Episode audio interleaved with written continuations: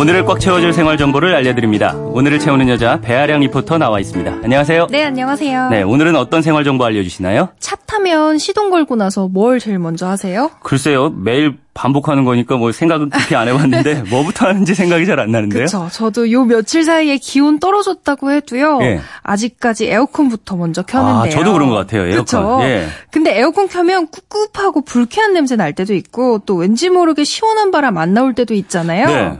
또 가끔씩은 제일 센 바람 틀어놓으면 연비 걱정될 때도 맞습니다. 있고요. 그래서 여름철에 차량용 에어컨 관리는 어떻게 하면 좋을지 또 어떻게 사용하는 게 연비에 도움이 되는지 알려드릴게요.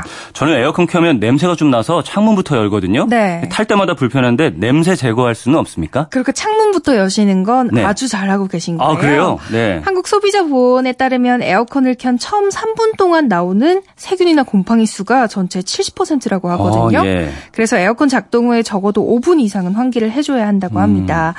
그리고 에어컨을 켰을 때 냄새가 인지될 만큼 좀 심하다 싶으면 우선 곰팡이와 세균을 의심해 보셔야 해요. 예. 왜냐하면 에어컨의 찬 공기는 증발기를 거쳐서 송풍구로 나오는데 공기를 차갑게 만들어주는 게 냉매거든요.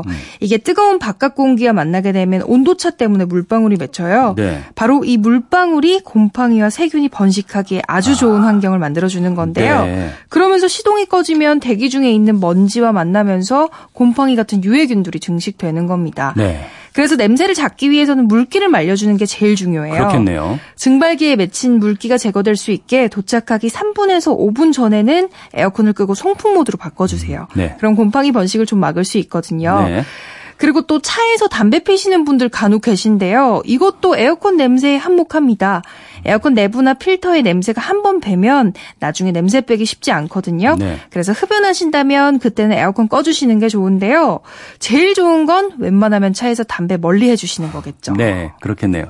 필터 관리도 중요하지 않나요? 사실 저도 얼마 전에 처음으로 에어컨 필터를 교체했거든요. 예. 한 1년 반 만에 바꾼 거라서 이제 냄새 안 나겠지 했는데 완전히 없어지진 않더라고요. 그래서 여쭤봤더니 에어컨 필터는 정기적으로 교체해야 한다고 하시더라고요. 예. 보통은 6개월 단위긴 하지만 상태를 수시로 체크해보면서 필요하면 새 필터로 그때그때 교환해 주시는 게 좋습니다. 네.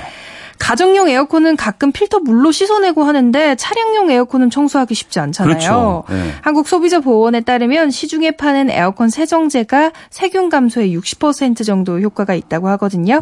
그래서 차량용 에어컨 세정제를 이용해서 청소하시는 것도 냄새 제거하시는데 어느 정도는 도움이 될 것 같고요. 네. 아니면 날 좋을 때 창문 활짝 내리고 에어컨 끈 상태로 송풍팬을 10분 정도 가동해도 냄새가 좀 줄어들어요. 그렇군요. 혹시 이것도 알려주실 수 있나요? 에어컨이 안 시원하거나 네. 뭐 소리가 많이 나는 것처럼 기능에 문제가 있으면 어떻게 하면 좋죠? 먼저 에어컨에서 시원한 바람 대신에 미지근한 바람이 나온다 이러면요. 냉매량부터 살펴보셔야 해요. 네. 냉매 보충은 가까운 정비업체에 들리시면 전문적인 장비를 통해서 해결하실 수 있고요. 만약 냉매량이 부족한 게 아닌데도 시원한 바람이 안 나오는 거라면 에어컨 벨트가 늘어졌거나 냉온 조절기 케이블이 고장난 걸 수도 있어요.